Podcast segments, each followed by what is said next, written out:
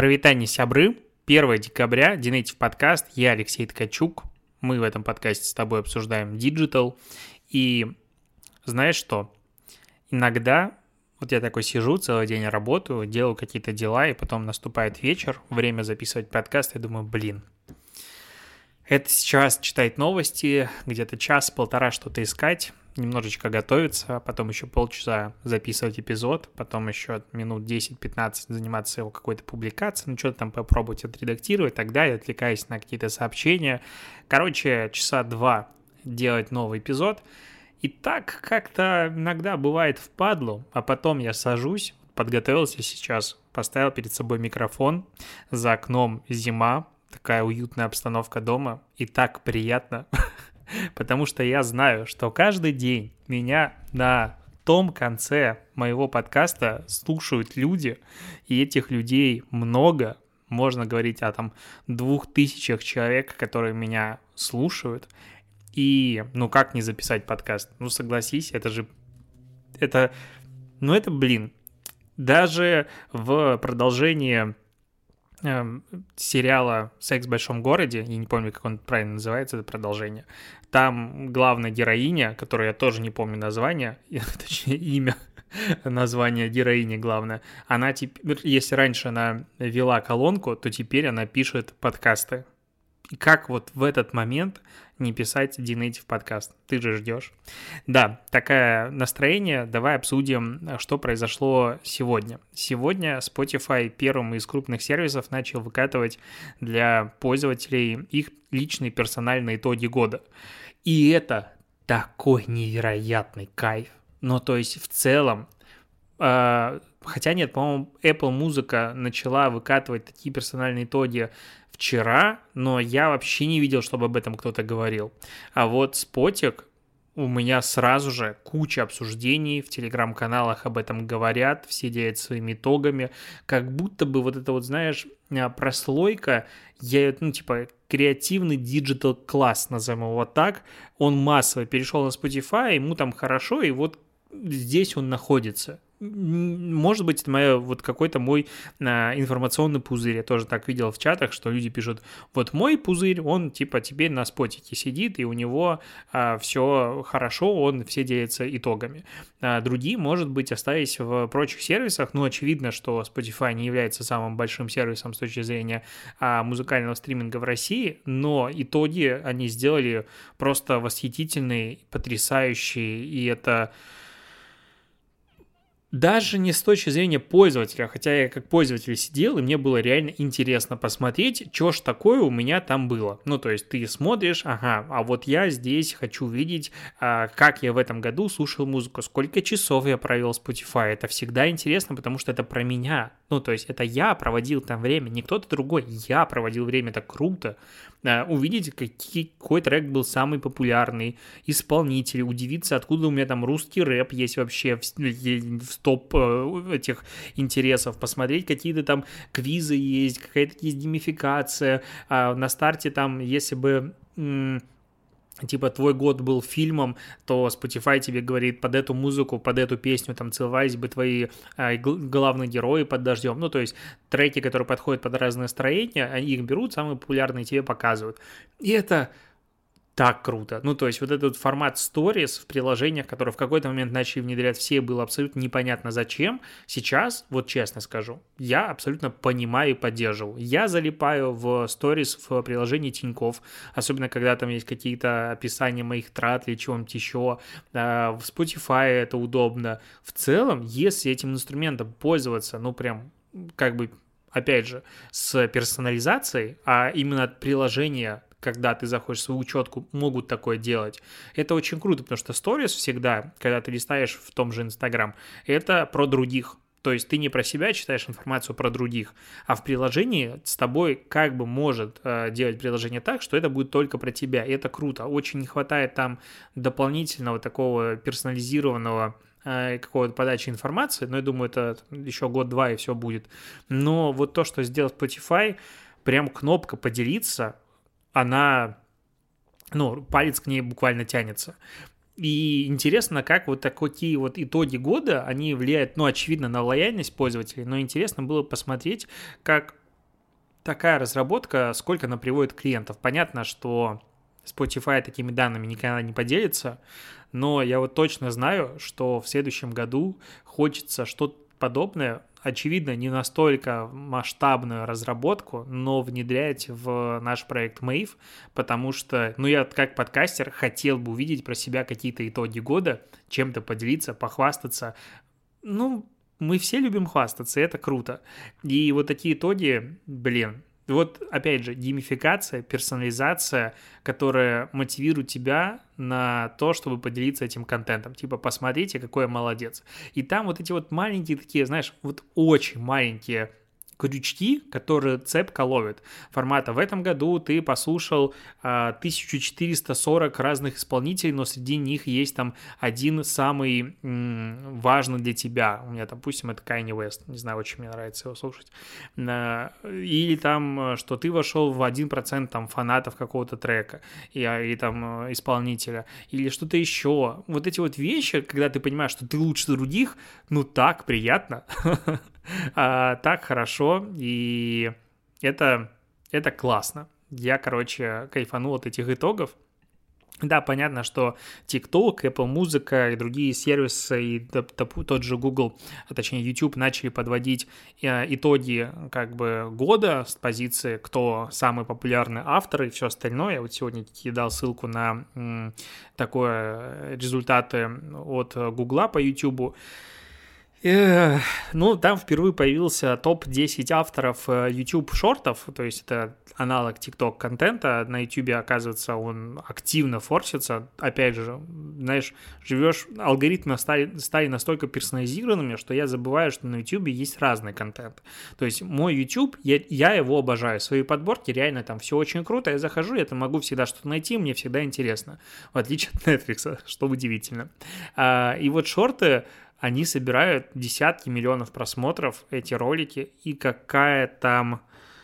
Э, какой там странный юмор, назовем так. Буквально очень-очень странный контент, не близкий мне максимально, но при этом массовый. То есть в целом, когда мы говорим про массовый контент, он, ну, своеобразный. И вот тут в, Google, в YouTube он оказывается до сих пор в топе. То есть топ-10 по популярности новых блогеров, топ-10 в принципе популярных блогеров на, на YouTube это либо детский контент, ну не такой детский, как раньше, но типа Влад Бумага, факт для меня это такой же детский контент, ну там реально на школоту, причем не даже не старший школ, э, классы, а помладше, все рассчитано.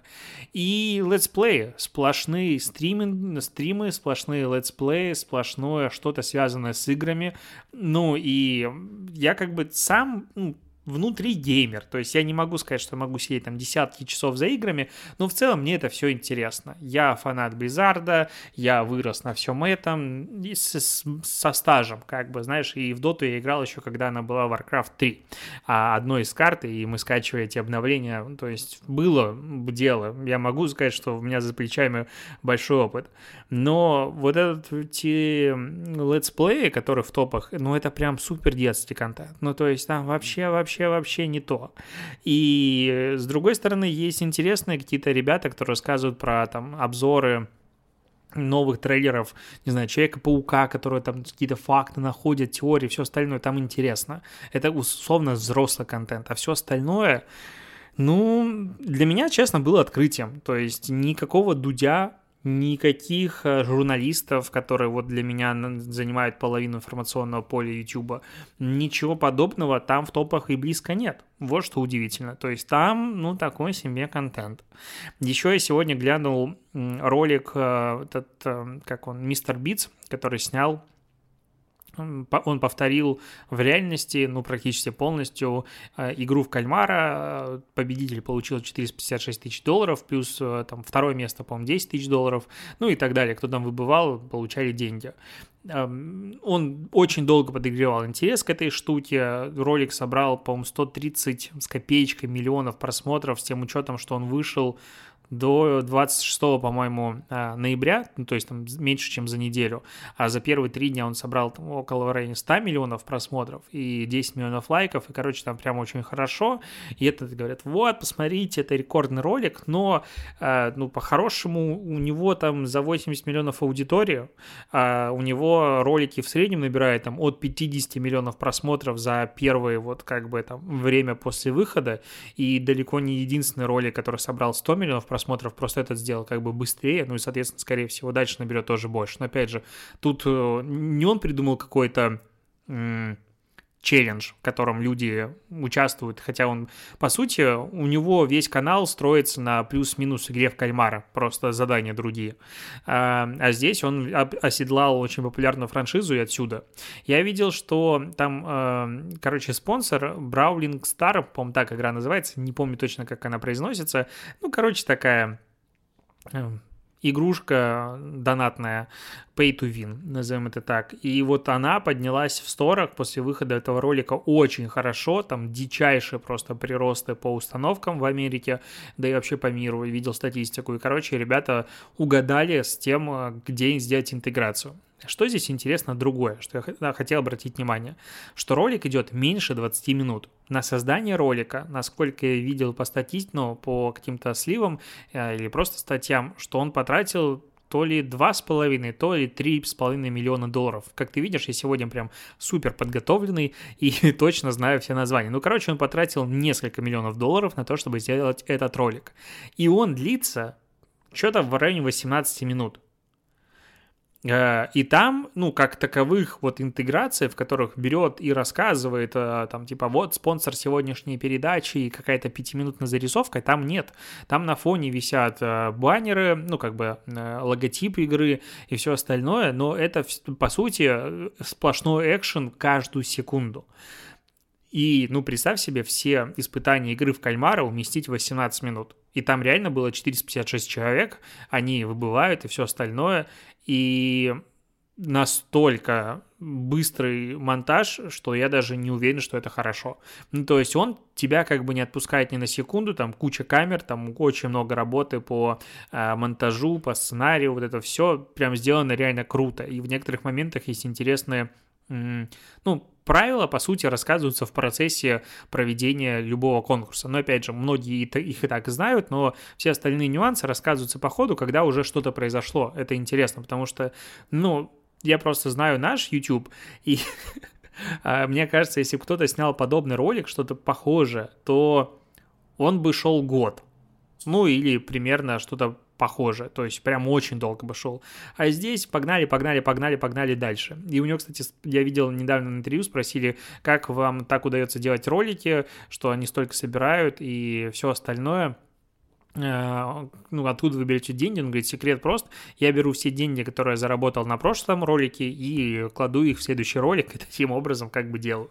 А, вот, но если ты не знаком вдруг и не знакома с творчеством этого мистера Битса, то зайди на канал, потому что там прям есть на что залипнуть. Много интересных э, конкурсов формата. Кто первым, последним отпустит стол или выйдет там из какого-то круга, тот зарабатывает полмиллиона долларов. Или он приходит, там предлагает, говорит, давай ты выйдешь отсюда за 10 тысяч долларов, но гарантированно.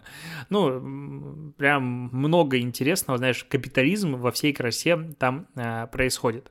И я так плавно ушел от итогов года YouTube, потому что, ну, честно, пока сплошное расстройство. Хотелось бы видеть какие-то кураторские подборки, подборки. Надеюсь, что что-то подобное будет, потому что тот же Apple подкасты выпустили подборки, а, что там нравится аудитории, кураторская подборка, ну и там в целом есть очень крутые, интересные подкасты.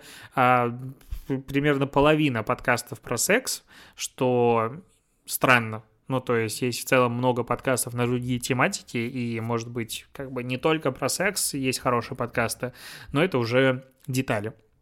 Поговорим про Twitter, потому что Twitter запретил пользователям публиковать э, фотографии или видео с изображением других людей без их а, разрешения самих этих людей. И звучит, конечно, такой в смысле, то есть как-то мне надо будет отправить запрос, чтобы другой человек мне разрешил или что. Но тут первый пункт, что это вот запрет не распространяется на публикации СМИ об общественных или каких-то политических деятелях, на фотографии или видео с массовых мероприятий, и к твитам, которые в кавычках защищают общественные интересы и служат обсуждению проблем. Угу. Это первый пункт. Дальше, э, что Твиттер не будет удалять, в принципе, все фотографии, на которых есть люди, а будет удалять посты с чужими изображениями после того, как на них пожалуются. То есть, э, а если ты хочешь опротестовать удаление, которое, как я буду понимаю, будет происходить по умолчанию, тогда надо будет предоставить соглашение на то, что ну, от этого человека согласие на то, что он был готов на публикацию этого фото или видео. И это как бы звучит пока, честно, абсурдно. Ну, потому что вот кто такой а, общественный или политический деятель? А, кто, что такое СМИ? Ну, то есть условно, вот кейс. Я, допустим, когда выступаю на лекциях, после лекции есть э, две классические процедуры. Первая под названием «Можно ли с тобой сфотографироваться?», вторая под названием «Нужно ответить на вопросы». Я и первую, вторую люблю, потому что считаю, что ну, это как бы часть э, лекционной работы, не знаю, спикера. Ни, никакой проблемы здесь нет. И что бы не пообщаться, э, я очень люблю общение в таком формате. Но вот, допустим, у меня как-то в Киеве была лекция, когда я еще работал в Сеттерс, и со мной и Саша Жарковой сфотографировалась тогда... Ну, короче, часа полтора мы фотографировались. Там на лекции было 900 человек, по-моему, и большая часть из них встала в длинную очередь и с нами фотографировалась. И то есть, по логике Твиттера, если люди будут выкладывать фотографию вот типа со мной э, с выступления, то я могу пожаловаться как бы на каждую, и их удалят. Ну, потому что типа я не давал согласия. Ну, как-то так. Это, ну, в чем логика? Зачем это надо происходить? И получается, или там какая-то компания друзей ну, то есть, опять же, а, для того, чтобы доказать, получается, что я хочу удалить фотографию, мне надо будет пересылать какой-то, не знаю, селфи, что я нахожусь на этой фотографии, чтобы они взяли и сравнили, и тогда окей, и, ну, пожалуйста, удалите. Но здесь, скорее всего, этим будут очень сильно пользоваться мошенники, и, ну, потому что, ну, 100% можно сделать постановочные какие-то фотографии или что-то подобное – где я буду жаловаться просто от имени других людей на удаление фотографий, на которых эти люди представлены, и портить таким образом жизнь. Ну, как честно, пока сомнительно. Очень сомнительно какое-то нововведение, как будто бы оно избыточно и излишне для текущего уровня развития желания людей защищать себя. Так бы я это назвал. А тут Telegram начал рассылать э, уведомления о том, что разным сторонним клиентам о том, что они должны э, добавить, если этого еще не сделали, поддержку рекламы в своих сторонних клиентах потому что у Телеграма а, есть опиха, по которой, ну, как бы большое количество клиентов разных сторонних существуют, работают а, с разным набором функций. Я никогда не понимал в этом смысла, но кому-то надо, у тебя пускай живут. Вот, и м- теперь а, Telegram говорит, что до 1 января они просят убедиться, что приложение поддерживает, корректно отображает рекламные сообщения, потому что если этого не будет, а, ну, отключат опиху доступ, потому что вы как бы пользуетесь э, инфраструктурой Telegram и все остальное, вы можете делать внутри что угодно, зарабатывать на рекламе и все остальное, но в рамках правил, но при этом должны не отключать рекламу от самого Telegram. Потому что, опять же, это странно, когда у тебя есть клиент, э, который, ну, официальный, в котором реклама есть, а все остальные, которые зарабатывают сами на рекламе в твоем, по сути, приложении, э, твою рекламу показывать не будут. И, ну, это логичный пункт требований, а, абсолютно не вижу здесь никакой проблемы, и действительно сторонние клиенты в данном случае, ну, должны показывать, транслировать рекламу самого Telegram. А, ну и опять же у людей тогда будет вопрос, зачем пользоваться этими сторонними а, сервисами. Конечно, можно шутить по поводу лучшего прекращения полной работы Telegram или нет, но я вот, вот в этом, честно, не вижу требований, никаких проблем. Это абсолютно логичный шаг, который, ну, просто время должно было пройти, чтобы оно появилось. А Око, тут э, онлайн-кинотеатр решился на интересный эксперимент – потому что он с 2022 года запустит просмотр части контента по рекламной модели, а, то есть ты сможешь смотреть фильмы или сериалы бесплатно, но при этом э, с рекламой. То есть либо под подписке смотришь без рекламы, либо смотришь с рекламой, э, но как бы бесплатно. А, посмотрим, сколько рекламы там будет. Интересно будет э, попытаться оценить, оцифровать, сколько должен сервис показать рекламы, чтобы купить один просмотр вот именно по такой подписочной модели. Ну, пока очень интересный такой эксперимент. Я не сильно видел, чтобы онлайн-кинотеатры что-то подобное делали. Тут интересное про ВК. ВК-видео, э, которые перезапустили они свой раздел видео, и они э, начали заявлять о том, что э, начали ролики собирать меньше просмотров из поисковика Яндекса после того, как обновился видеосервис. Вот, и с конца ноября, как говорят пресс-службы ВК, у них наблюдалось кратное снижение просмотров. Вот, при этом само вот это количество просмотров из ВК, из Яндекса видео видео в ВК-видео десятой доли процента, но при этом э, люди жаловались, что не могут смотреть ВК-шные ролики через вот этот Яндекс Видео э, инструмент. И оказалось, что э, точнее, Яндекс ответил, что ролики и из ВК, и из Одноклассников, они все показываются, при этом э, у Яндекса меняется правило, политика поиска видео для борьбы с пиратством, и сейчас э, получается, компании, которые хостят у себя ролики, они должны подписать соглашение с Яндексом, которым э, они сами несут ответственность за легальность контента.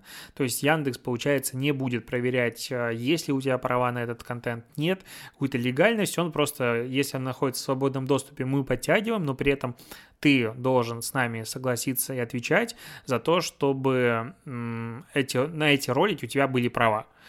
Ну, просто перекладывание ответственности. Что еще сказать? тупо перекладывают ответственность друг с друга, то есть и вроде поисковик должен этим заниматься, и хостинг этим должен заниматься, но теперь поисковик хочет переложить это на других. Окей. Интересная новость в США. Там а, сейчас представили законопроект, его вынесли на рассмотрение в Конгресс называется законопроект uh, Stopping Grinch Bots Act. Короче, закон о борьбе с гринч-ботами. Гринч-то, тот бот, тот бот, uh, короче, он украл же Рождество, и в данном случае подразумевается, что они хотят запретить краулеров, по сути, ботов, которые автоматически мониторят э, крупные платформы, в принципе, любые интернет-магазины, и когда там появляется в продаже в наличии э, товара, какие-нибудь дефицитные, типа PlayStation, допустим, 5, они сразу же их автоматически скупают и типа, что ты мне сделаешь? Все, а потом начинают перепродавать на цене в 3 Я тут смотрел, кстати, цены на PlayStation 5, и в этот момент я должен, наверное, поздравить свою сестру с днем рождения, потому что подкаст я записываю за первое число 2 декабря, у нее день рождения сегодня. А, Влад, я тебя поздравляю с э, твоим днем рождения совсем большая становишься, вот, и я просто знаю, что ты мой подкаст слушаешь, а я, пользуюсь моментом, могу поздравить сестренку э, с праздником. И смотрел стоимость на PlayStation у перекупов, ну, цены прям вообще адские, ну, то есть там рублей по 60 тысяч, это, по-моему, таких даже нет, 70-80 тысяч, то есть там в два конца наценка легкая, я на это дело смотрю и понимаю, как же мне повезло год назад, что я предзаказал PlayStation за неделю до начала поставок, что-то типа того, а, оплатив ее. И в итоге получил ее, по-моему, в ноябре. Просто чудо и уже год как пользуюсь плойкой, и даже не представляю, что делать, если хочешь ее купить дальше, потому что купить ее просто невозможно. И вот э, конгрессмены, видимо, устали сами от того, что они не могут купить э, по нормальной стоковой цене дефицитный товар, и они хотят сейчас признать таких ботов незаконными. А, с одной стороны, это выглядит странно, ну, потому что если ты что-то продаешь, я хочу у тебя купить за твою цену, которую ты мне называешь, почему нет? Ну, то есть, ну, ставь цену, значит, выше, и что-то по-другому. Ты продаешь, да, я хочу купить в чем проблема, почему ты мне не, не должен это а, разрешить. Но при этом в 2016 году а, уже появился закон, который запрещает применение автоматизированного программного обеспечения или обеспечения, короче, ПО автоматизированного для покупки билетов на концерты или спортивные мероприятия. Опять же, для того, чтобы перекупы не скупали просто все эти билеты. И сейчас они хотят их а, ну, распространить ограничения и на онлайн-магазины, потому что как бы люди хотят купить подарки, они этого сделать не могут. Опять же, у нас есть тут э, ковидные года, уже второй заканчивается, когда производство нормально не работает, э, есть э, отложенный спрос, который избыточный сейчас, есть проблемы с полупроводниками, и поэтому техника, ну, не в том объеме, в котором как бы всем хотелось бы. Я думаю, производителям тоже хотелось бы продать как можно больше. И в этих условиях закон выглядит как бы, ну, честно говоря, нормальным. То есть, да, с одной стороны, если ты что-то продаешь, то почему ты мне должен ограничивать количество вещей, которые я хочу купить, если я хочу купить очень много вещей сразу же, почему ты мне должен запретить? А с другой стороны, все мы понимаем текущую ситуацию, и вот эти вот перекупы, я вообще не могу оправдать их существование. Ну, то есть, ты хочешь скупить просто все и перепродавать то же самое – в несколько раз дороже, просто по причине того, что у тебя есть какие-то боты или что-то еще. Ну, то есть это не торговля, это именно спекуляция. А спекуляция не есть, на мой взгляд, хорошо. То есть типа можно сказать, да, они рискуют, но come on, а, есть куча товаров, на которые риск того, что ты типа встрянешь на деньги, примерно равен нулю. Это почти весь люкс, все ограниченные дропы, всяких штук, коллабораций и всего остального, те же плойки и много-много вещей, на которые ты понимаешь, что в ближайшем будущем, а, ну, 100% это как бы спрос останется. Я, вот, кстати, поддавшись такому ажиотажу, когда Kanye West представил в августе свой плеер, по-моему, это было в августе, да, а свой STEM плеер, так он называется, я подался ажиотажу и заказал его. И вот вчера он ко мне приехал. Я его заказал в августе. Вчера он ко мне приехал, уже несколько раз забыл, успел про него забыть. И пока я не понял, зачем я его себе купил. Uh, нет, он, конечно, прикольный, там главная фишка, что можно изолировать разные дорожки, на нем уже залит альбом Донда, и можно, типа, как бы, если у тебя ты рукастый, то буквально заниматься микс-шерингом, я не знаю, как назвать, короче, миксовать а, трек в процессе его игры, но я этого делать не умею, динамик в нем так себе, но зато коробочка и вот это все дела, и это на Авито продают за 40 тысяч ну, как бы, может быть, перепродать. Такие мысли у меня тоже появились. Получается, стану э, частично перекупом. А, так, а ты знаешь что? Вот есть еще у меня новость про немножечко как бы перекупов, но не совсем так. И это последняя новость в сегодняшнем подкасте, потому что глобально сегодня новостей так-то не сильно произошло. Кстати, подкаст получился, опять же, стандартной длины. А, так вот, э, эксперты по экономике из э, вышки, да и вообще это не в первый раз появляется новость, выяснили, что а, покупать наборы Лего, ну так-то выгоднее, чем инвестировать э, в какие-то ценные бумаги, акции, золото, альтернативные активы и все остальное, потому что в среднем стоимость наборов растет на 10-11% годовых а, ежегодно. Ну вот просто по дефолту. И мы после этой новости переименовали свой Лего-чат в Лего-чат, э, как он там называется, инвестиции под 11% годовых. Теперь мы все инвесторы. А, но здесь как бы есть важные моменты, что как и во всех ограниченных э, штуках, есть большая э, разница в цене между набором как бы БУ, типа собранным, и набором в коробке новым, потому что, ну, она может достигать, опять же, там до двух раз. Это первый момент. Второй момент, далеко не все наборы так дорожают.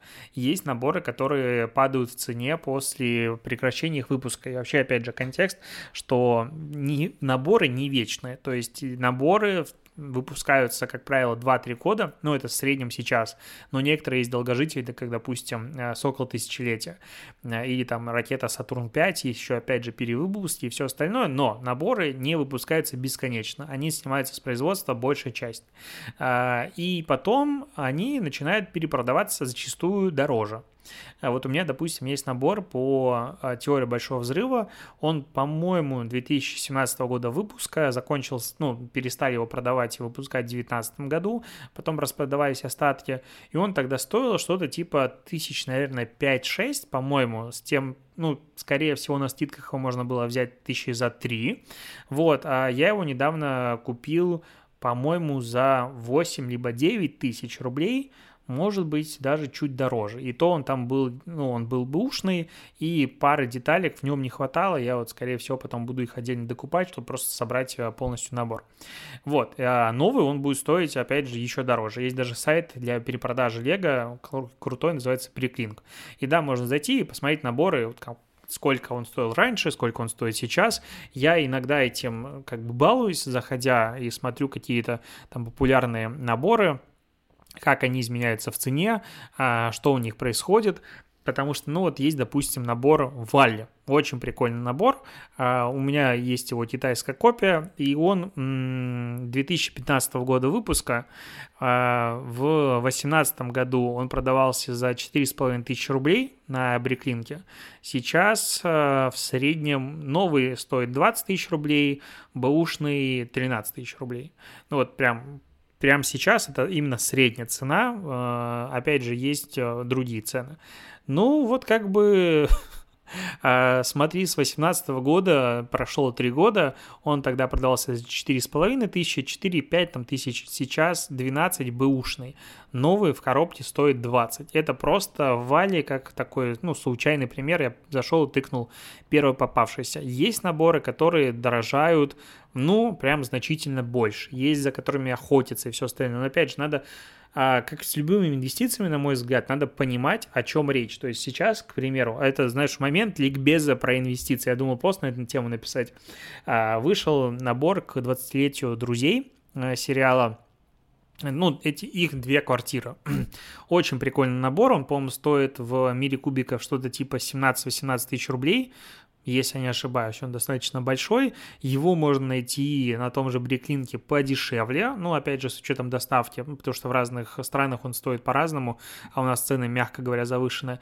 Ну и что? Можно ожидать, что набор по друзьям, у которых огромная фан-база, просто безумная гигантская фан-база, а, что он будет со временем дорожать. Тем более он посвящен 20-летию сериала. И что фанаты Лего, они появляются в разном возрасте, а фанатов друзей как будто бы меньше не становится. Это по-прежнему один из самых популярных сериалов. И очевидно, что этот набор не будет вечным. Он будет продаваться там года 2-3 максимум. То есть, что можно делать? Можно ждать, когда произойдут какие-то большие скидки распродажи на него. А купить его тысяч, допустим, за 10 рублей, попытаться надобыть какие-то такие истории. И гарантированно, ну, просто они будут лежать у тебя в коробках, только в каких-нибудь пакетах положить, просто много места занимает. Через пару лет его в два конца продать можно будет 100%. Ну, это прям гарантированно 100%.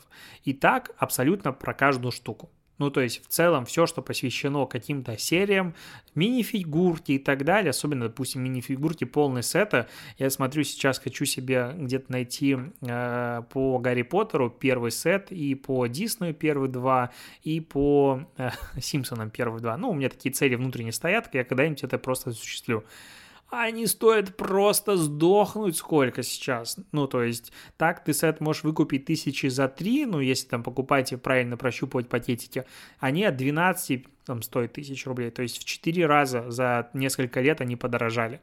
И вот Лего с этой позиции, ну, наверное, как инвестиция может быть интересно. Но опять же, это инвестиция, типа вот 11% годовых, но ты же на миллион рублей не, ну вот типа инвестиции сколько? Ну, это несколько миллионов рублей. Ну, то есть в моей голове инвестиции там 20 тысяч рублей вложить и через типа 3-4 года получить за них не 20 тысяч рублей, а 40 тысяч рублей, ну, это какая-то фигня. Ну, то есть, типа, ну, реально мелочь. А, надо как бы инвестировать уже как бы, ну, чтобы что-то было, накапливать. На старость ты не будешь копить, ну, то есть, или это арендовать где-то какой-то склад сухой и все остальное, прям там накидывать наборы и забывать про них, и там лет через 10 заниматься их перепродажей а, с ощущением того, что, скорее всего, ты как бы заработаешь в плюс. Но, опять же, там куча еще геморроя с продажей. А, наверное, такой вариант возможен, но я не верю в него, что ни ты, ни я не будем его использовать. Как бы инвестиции ты закинул, виртуальные деньги, потом снял, и все остальное очень просто просто. А здесь сколько времени ты будешь продавать этот набор, тоже непонятненько. С другой стороны, то, что его можно будет продать дороже, это гарантированно. Ну, прям 100%. Просто надо будет подождать. Такие вот дела вокруг Лего. Можно говорить теперь, что ты не только в детстве игрушки балуешься а, или там снимаешь стресс, но еще занимаешься инвестициями. На этом точно все. Спасибо, что дослушиваешь. Услышимся с тобой завтра. До побочениях.